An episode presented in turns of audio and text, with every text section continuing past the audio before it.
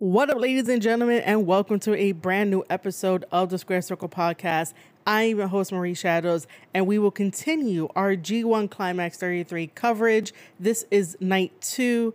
It is July 16, 2023. Before we jump into the G1, we have a word from our sponsors, which is Zencastr. Guys, are you thinking about starting your own podcast? Maybe you should. The world may need to hear your story and your voice, but you don't know where to start. You don't know where to sign up, or if you need to pay, don't pay. Like, you don't have the answers to your questions. Well, continue to listen and I'll answer everything for you. Zencastr is an easy to use podcasting platform that requires no other thing other than a browser, the internet, your phone, the app. It is very simple to use. It's an all in one podcasting platform where you can create your podcast all in one place and distribute that podcast episode to Spotify, Apple, Google, all other major destinations. Zencastr allows you to have top notch audio quality and even video quality. Did you guys know that your podcast can increase by just uploading video podcasts? Of course, include the audio too as extra content, but your engagement, your retention, more people will flock to your podcast shows if you decide to put video as well as audio.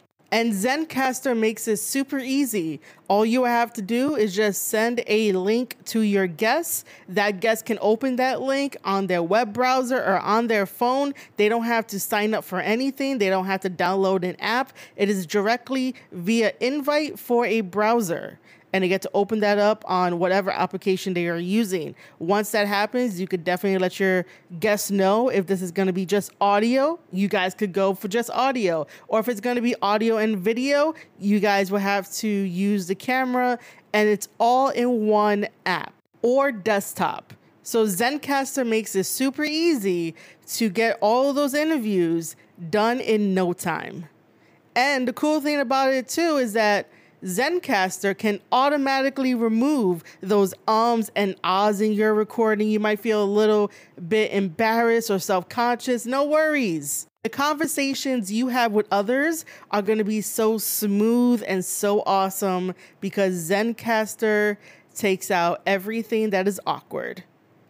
It even sets the right podcast loudness and levels while reducing background noise with just a click of a button. How cool is that? They give you all the tools at your disposal to use however you wish so you can have the best top notch quality. Now, if all of that sounds really, really awesome and you want to be a part of the Zencastr family, which I highly recommend, and I use it for my podcast, this podcast episode is made by Zencastr. So if all of that made you hype, this is what I'm going to need you guys to do go to zencastr.com forward slash pricing. That is Z E N C A S T R dot com forward slash pricing and use my code, which is just three simple letters SCP, and you'll get 30% off your first month of any Zencastr paid plan.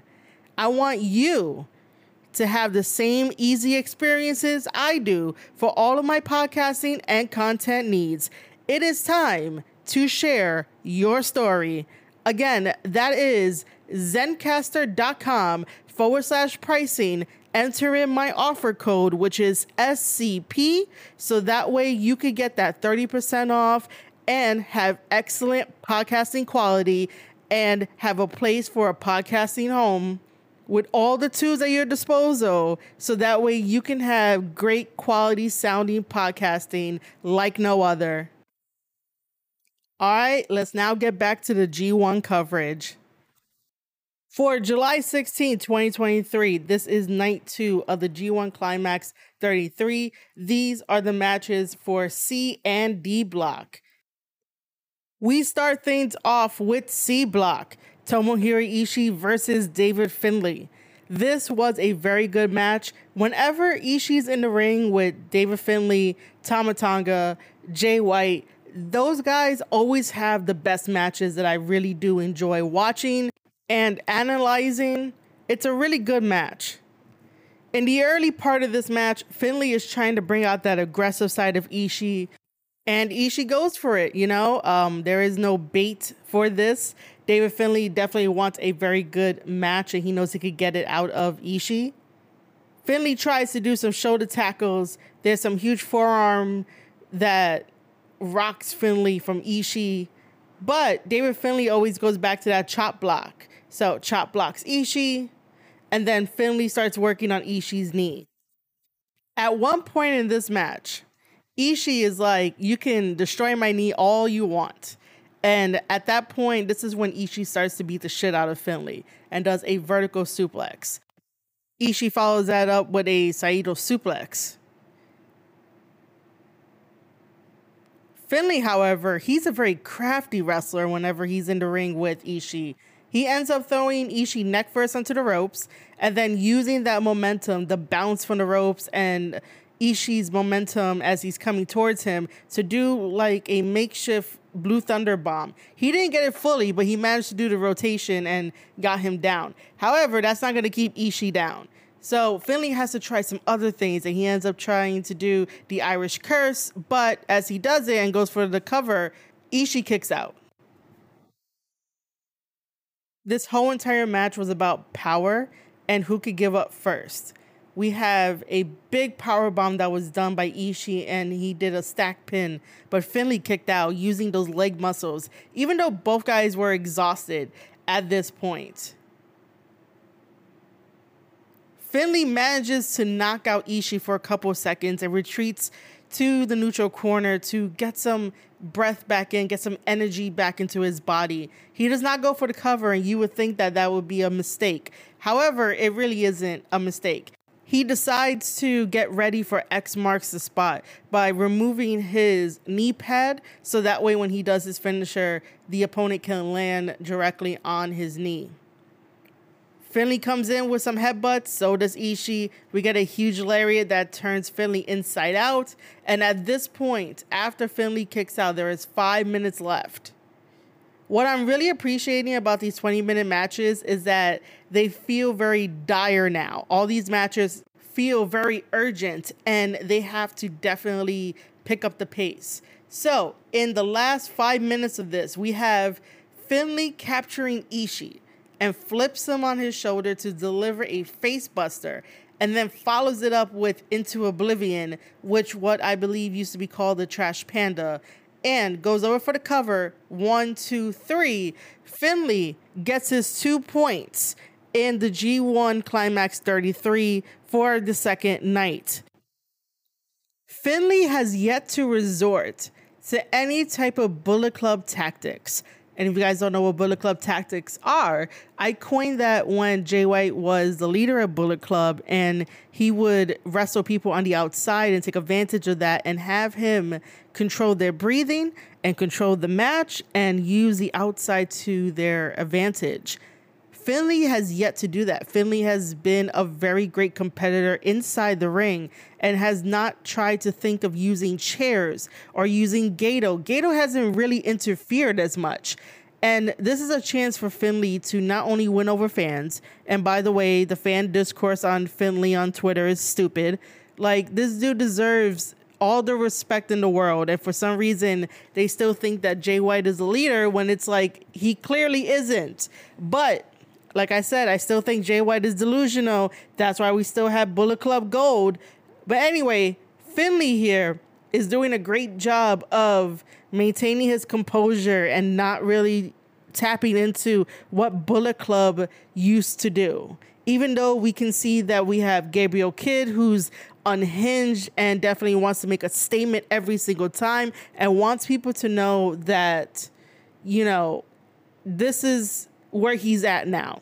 Gabriel Kidd has all the potential in the world. And right now, he's still figuring things out, but he's definitely one of the best to do it. And he has lovely matches, even though they're all fighting and everything. By the way, if Gabriel Kidd's matches were ever like everyone else's, it would get so fucking boring. Like, I appreciate him being unhinged and going out there being crazy, fighting in the crowd and stuff. I appreciate all that because I can wake up, get that energy, and be like emotionally invested into the match and see what he does during the match. Like, I don't want boring matches all the time, all the way through. We got to like switch it up, right? And then when we get to Alex Coughlin in this review, I'll talk about what happened to him.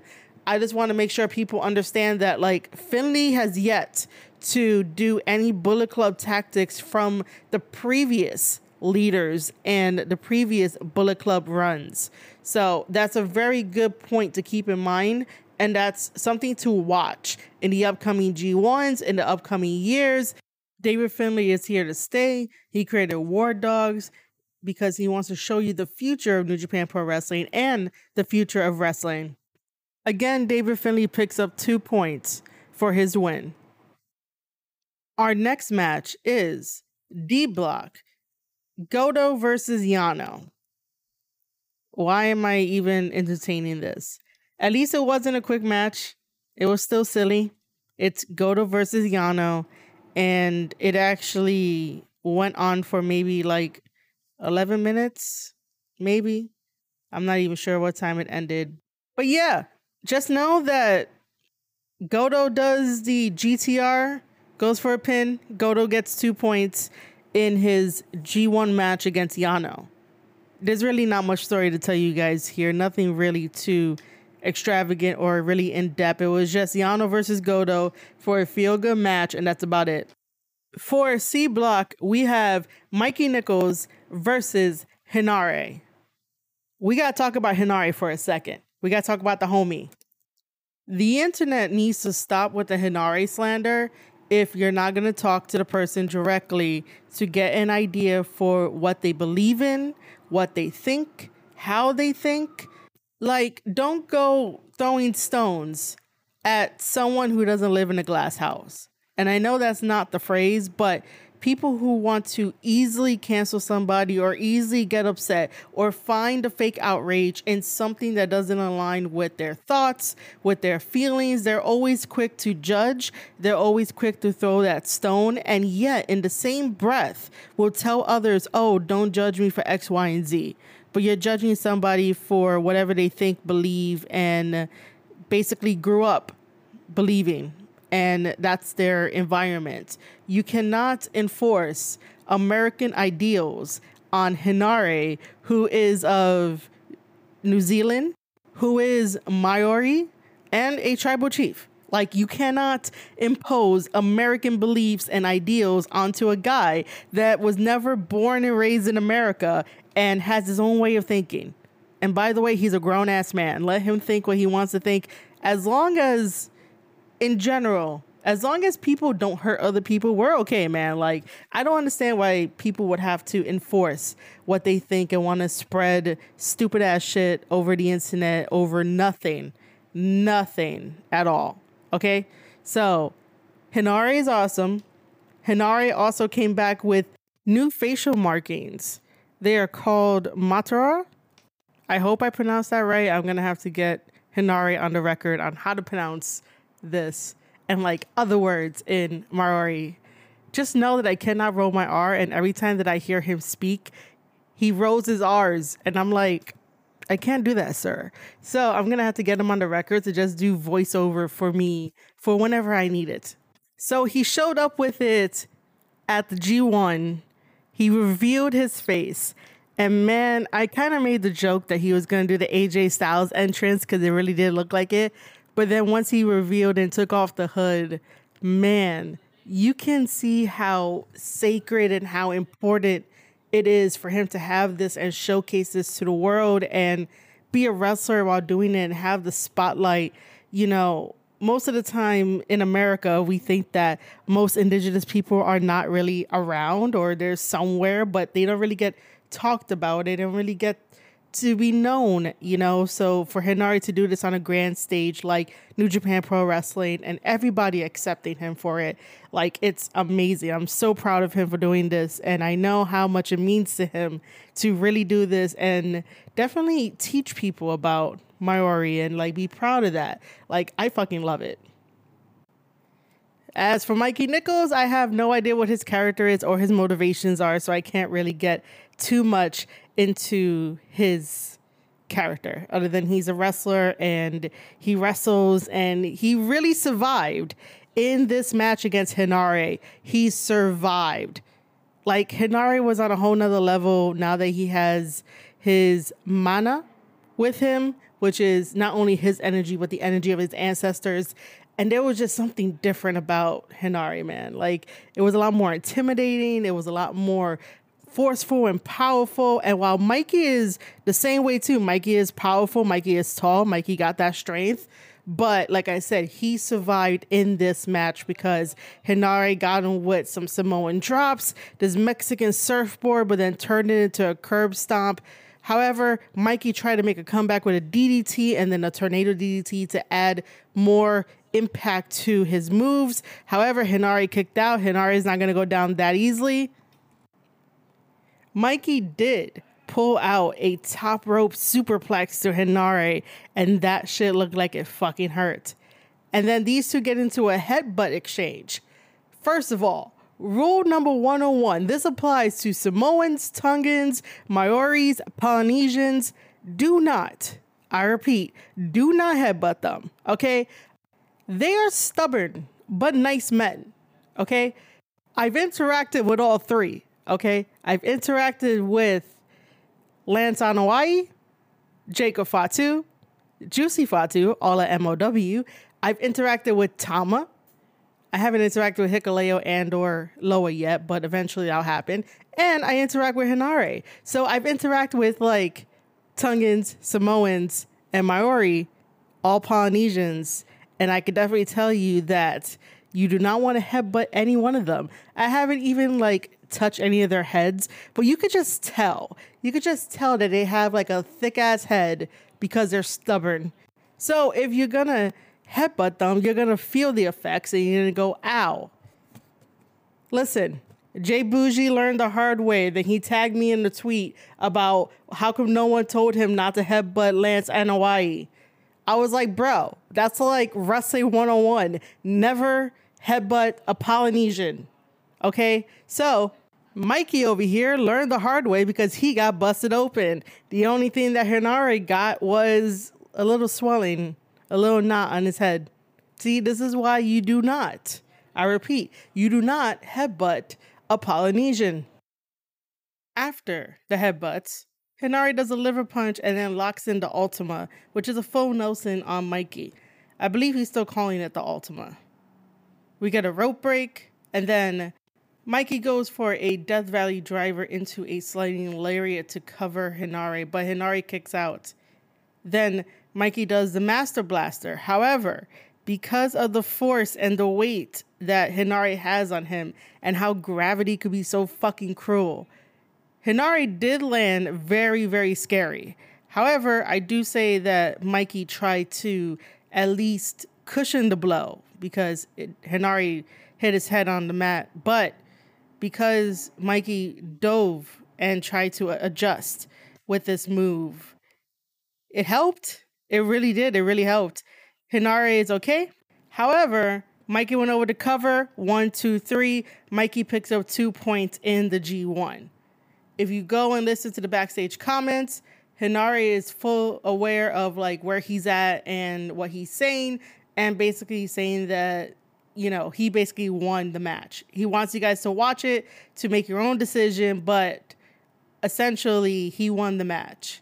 Mikey was definitely bleeding, but that was a very, very scary bump. Luckily, Henare is okay. Again, Mikey gets two points in the G1.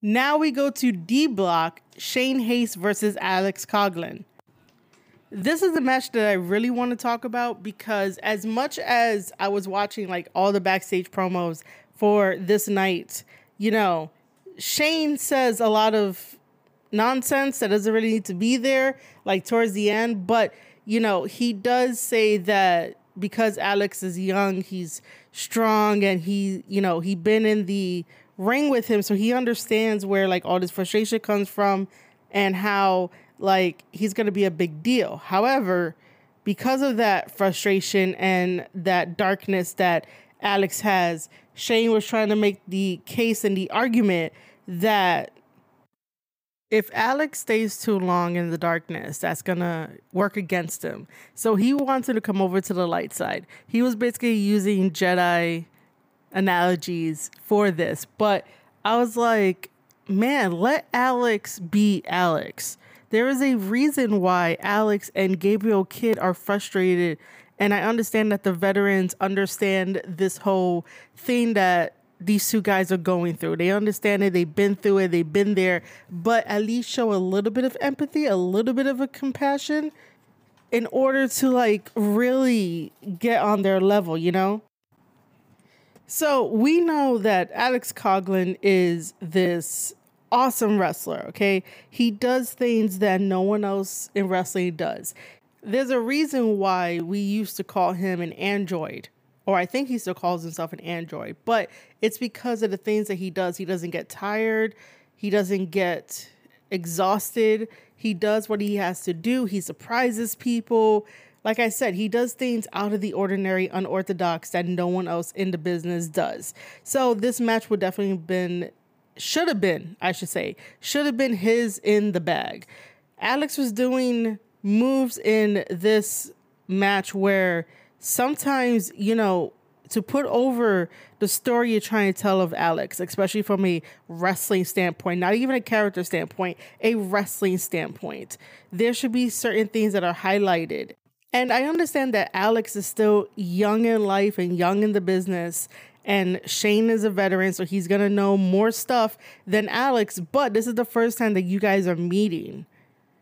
On a scale of like one to 10, how likely are you to go over? Sure, Alex could definitely have a weakness in his armor or something, and you take advantage of that, like later on in the match where the frustration is building because Alex is hitting Shane with all these power moves.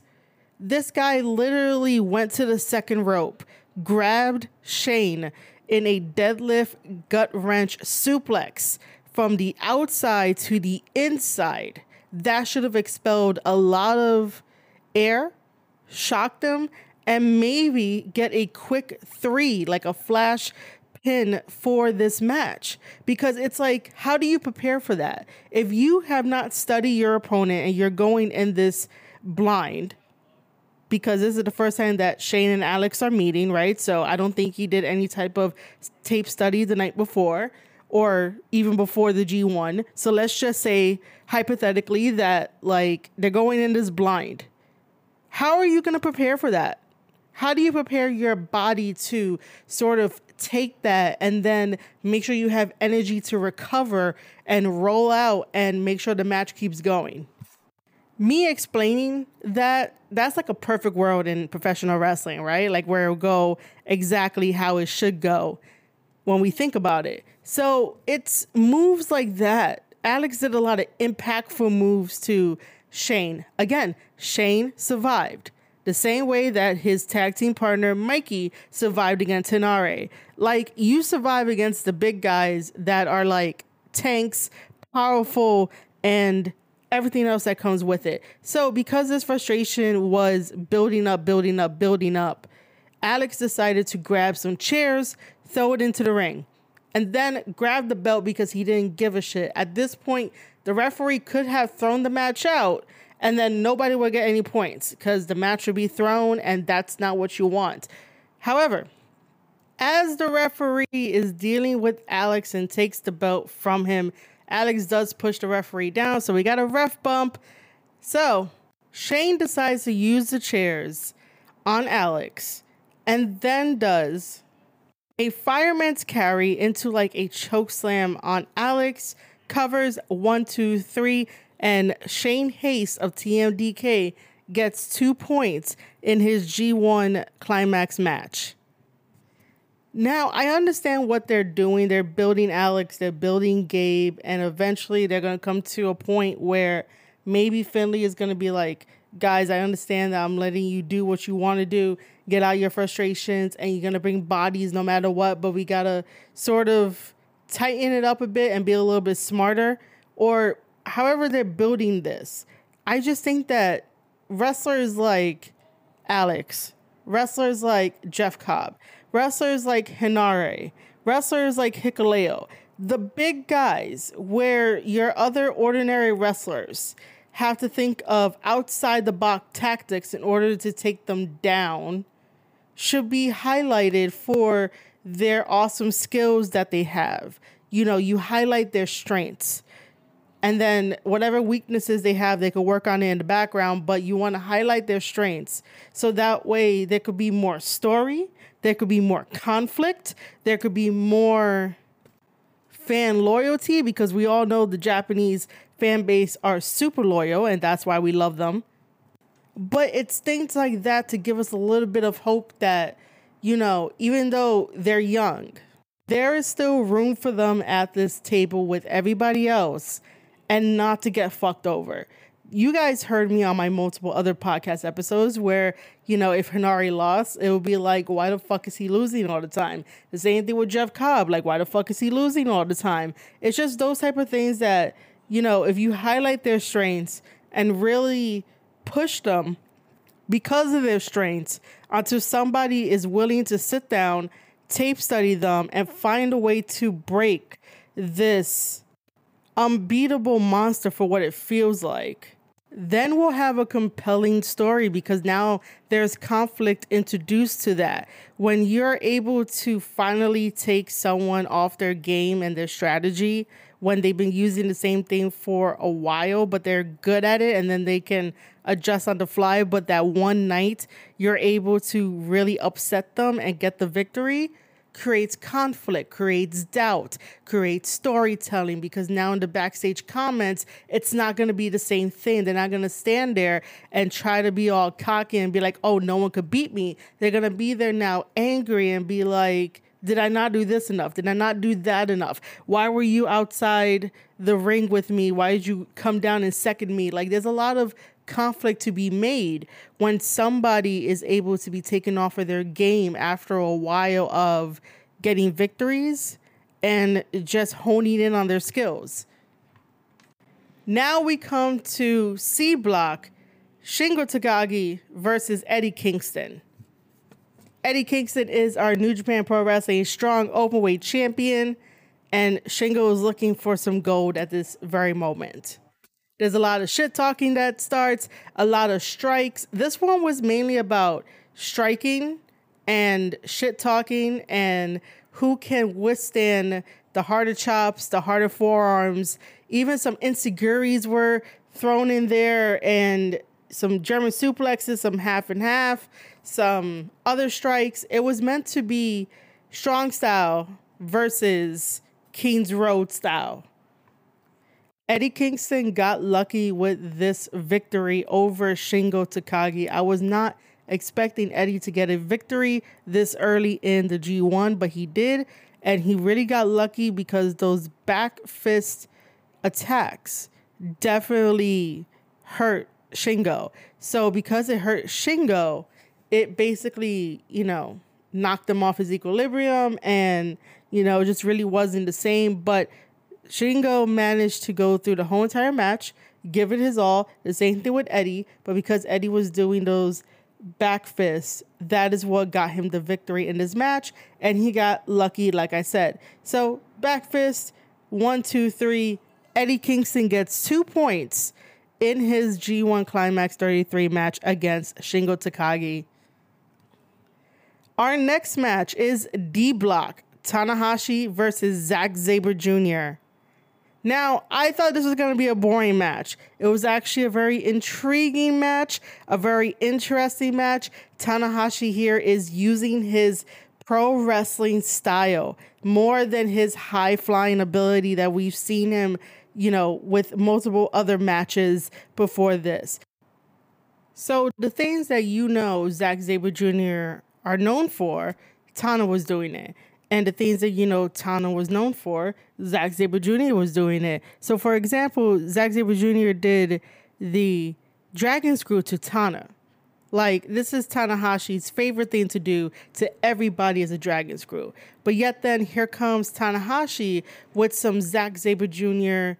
offense, such as submissions, and he was really focusing on trying to get a cross arm breaker on Zack Sabre Jr. And towards the end of the match, he tries very, very hard to get it in full effect, in full range, this cross arm breaker. However, Zack Sabre Jr. decides to do a pin while that's happening on Tanahashi and really like clutches him in and Tanahashi does not let go. That stubborn man, he does not let go at all and that allows the referee to go and count one, two, three because Tanahashi's shoulders are down.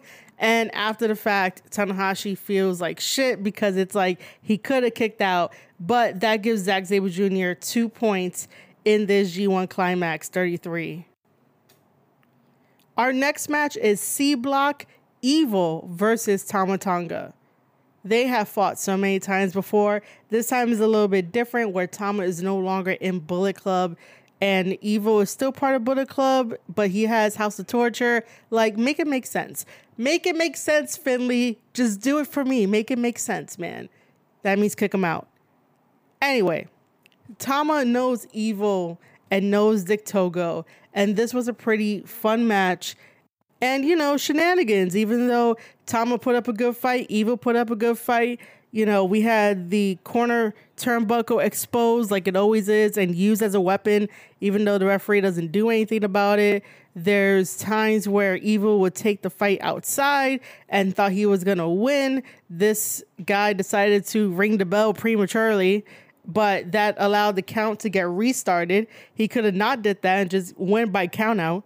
But Tama managed to come back in at the count of 19. Now, again, like I said, some more shenanigans happen to the point where the referee is down again and the magic killer happens to Tama. However, Tama kicks out at one when the referee is magically revived and counts the one, two, three, but doesn't get there because, like I said, Tama kicks out at one. Then Tama puts the sharpshooter on Evil. We get a rope break. We get an amazing Tonga twist with a supreme flow happening next. Cover, Evil kicks out.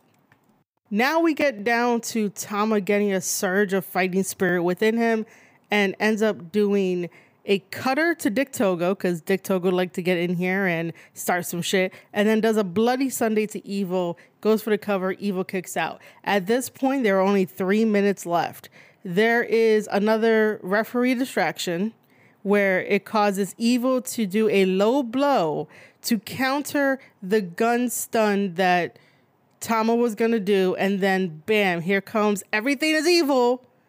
Evil goes, covers Tama, and gets two points for this G1. Why? I'll tell you exactly why. Evil couldn't afford the loss knowing that Finlay will be dropping people out of Bullet Club, but Evil also threatened Finlay during the G1 press conference by saying, Remember who's at the four. So, because Evil won this match, obviously David Finlay is looking at everybody across the board about them winning their matches, maybe not winning the matches, because there's a new philosophy in Bullet Club. With David Finlay, he says to bring gold or bring bodies. Evil brings bodies no matter what because this guy is always cheating. There's always shenanigans. There's always a ref bump. So Evil really feels that he is confident enough that he's going to be staying in Bullet Club and he's showing the results. The same way that every other Bullet Club member except for Kenta are showing the results. However, don't think for a second that Finlay is going to let that comment slide of remember who's at the four why are we still doing this? That there are two supposed leaders trying to get the number one spot in Bullet Club. Evil and House of Torture do not need Bullet Club. Evil and House of Torture are a household name. They can break away from Bullet Club. They don't need to be there. They're not as young as the War Dogs, except for like Sho. Sho is probably the only one that can be part of that discussion of like if he could be in War Dogs. But that's besides the point. House of Torture is a household name. They don't need Bullet Club. However, because Evil got this victory over Tama, that definitely says a lot. And that's sort of like think of it like a sacrifice given to the gods, a sacrifice given to Finlay to let him know that, you know, the allegiance is still strong. He's always going to be there and he could definitely bring bodies. and that he defeated Tama. Tama is one of their adversaries no matter what. So, you know, Evil couldn't afford this loss. Because if he did, and if he continued to lose, then Finlay would definitely kick him out. But don't sleep on that statement of remember who's at the four. Because I can guarantee you that eventually Finlay is going to drop him. Finlay is one of those guys where you have to sort of observe from afar and make sure you got to do what you got to do. Because if not, he can drop you anytime because he's not prepared to fill Bullet Club up with weak links. So if you can't hold your own, if you can't bring gold or you can't bring bodies, then what else are you good for to be part of this team? Bullet Club is unlike any other faction that New Japan Pro Wrestling has. Our main event for July 16, 2023, G1 Climax 33 is D Block Naito versus Jeff Cobb. I actually like this one. This one was pretty good. Naito put up one hell of a fight, but this was exactly what I was talking about earlier with Alex Coughlin and the idea that guys like Alex and Henare and Hikuleo and Jeff Cobb that are big men, like actual big men, they have this unstoppable force behind them. And Naito tried every which way to get an advantage. And sometimes he'll get a little opening, but most of the time, Jeff Cobb would have an answer to Naito slowing him down here and there, controlling the match, controlling the pace. There are some clubbing blows to Naito, Naito being thrown into the barricade, Jeff Cobb even getting the combination Cabron attack that Naito does. Naito managed to get in one Destino, while Jeff Cobb got in Spin Cycle and two Tour the Islands two different times. And so after that second Tour of the Island, Jeff Cobb goes over to Naito one, two, three, and gets two points for his match and closes out the event with a very funny promo at the end of it. And, you know, like I said, it's to speak to these big guys. They have a lot of skills. They have this aura about them that, you know, you sort of want to see them lose in a way, but not lose. You want to see what new moves they can do. And by the way, Jeff Cobb always does a beautiful moonsault, a standing moonsault, man. Like, that's the most beautiful thing to ever see in a wrestling match done by Jeff Cobb. So, yeah, Jeff Cobb picks up the victory, gets two points. Again, New Japan Pro Wrestling should be highlighting the unorthodox strength and strategies of the big guys that they have in New Japan Pro Wrestling. So let me take you to the leaderboard now for C and D block. For C block for July 16, 2023, we have Tama Tonga at zero, Tomohiro Ishii at zero, Shingo Takagi at zero, Mikey Nicholls at two, Aaron Henare at zero, Eddie Kingston at two, David Finlay at two, and Evil at two. Here are the standings for D Block July 16, 2023. Hiroshi Tanahashi at zero, Hiroki Goto at two, Toru Yano at zero, Tetsuya Naito at zero, Zack Sabre Jr. at two, Shane Haste at two, Jeff Cobb at two, and Alex Coughlin at zero. All right, ladies and gentlemen, that wraps up my review for night two of the G1 Climax 33 on July 16, 2023. Tomorrow, Monday, July 17, 2023, there will not be a G1 event the guys are currently going over to their next city. So the G1 tournament will resume on Tuesday, July 18th, 2023. And of course, I'll have the updates for you. I'll have the review for you. If you guys want to get extra, extra free content, because I know everyone loves free. So if you want extra, extra free content, the link to my Discord, the Squared Circle Society, will be down in the links below. please join our Discord, chat with us about wrestling. We have almost every single wrestling event that goes on every single day, every single week. So if you don't want to talk about the G1, you could talk about any of the AEW shows, you could talk about Impact, you could talk about WWE, you could talk about other shows that we may have missed like it's a environment to share your passion. And when you're passionate about it we all get to talk and learn and share our knowledge about professional wrestling. It is not toxic. It is not backstabbing because trust me i've been backstabbed so many times in this industry of the podcasting world and the wrestling community and just backstage wrestling politics that you know I know and I'll keep close to me. But again, my Discord is not toxic, non backstabby. We invite everybody and anyone to come along to chat with us. And just so you know, Monday, tomorrow, I will be streaming on kick.com forward slash Marie Shadows. Currently on the Discord, there is a a poll going around where you get to decide what matches we're watching on Monday for like a quick tape study because if I do it Tuesday, it's gonna put me back with like the kind of work that I have to do with everything across the board when it comes to the G1 and covering the G1. And by the way, I have no one backing me. I am doing this G1 coverage all by myself, like I've been doing for covering New Japan forever. I do it on my own and I fucking love it. I need you guys to encourage me, high five me, let me know I'm doing a good job. But yes, kick.com forward slash Marie Shadows is where I'm going to be streaming those New Japan Pro Wrestling G1 Climax 33 matches based on what you guys voted. So if you want that, that link for the form will be in the description below, just in case if you do not want to go and, um, you know, uh, join the Discord, which you should.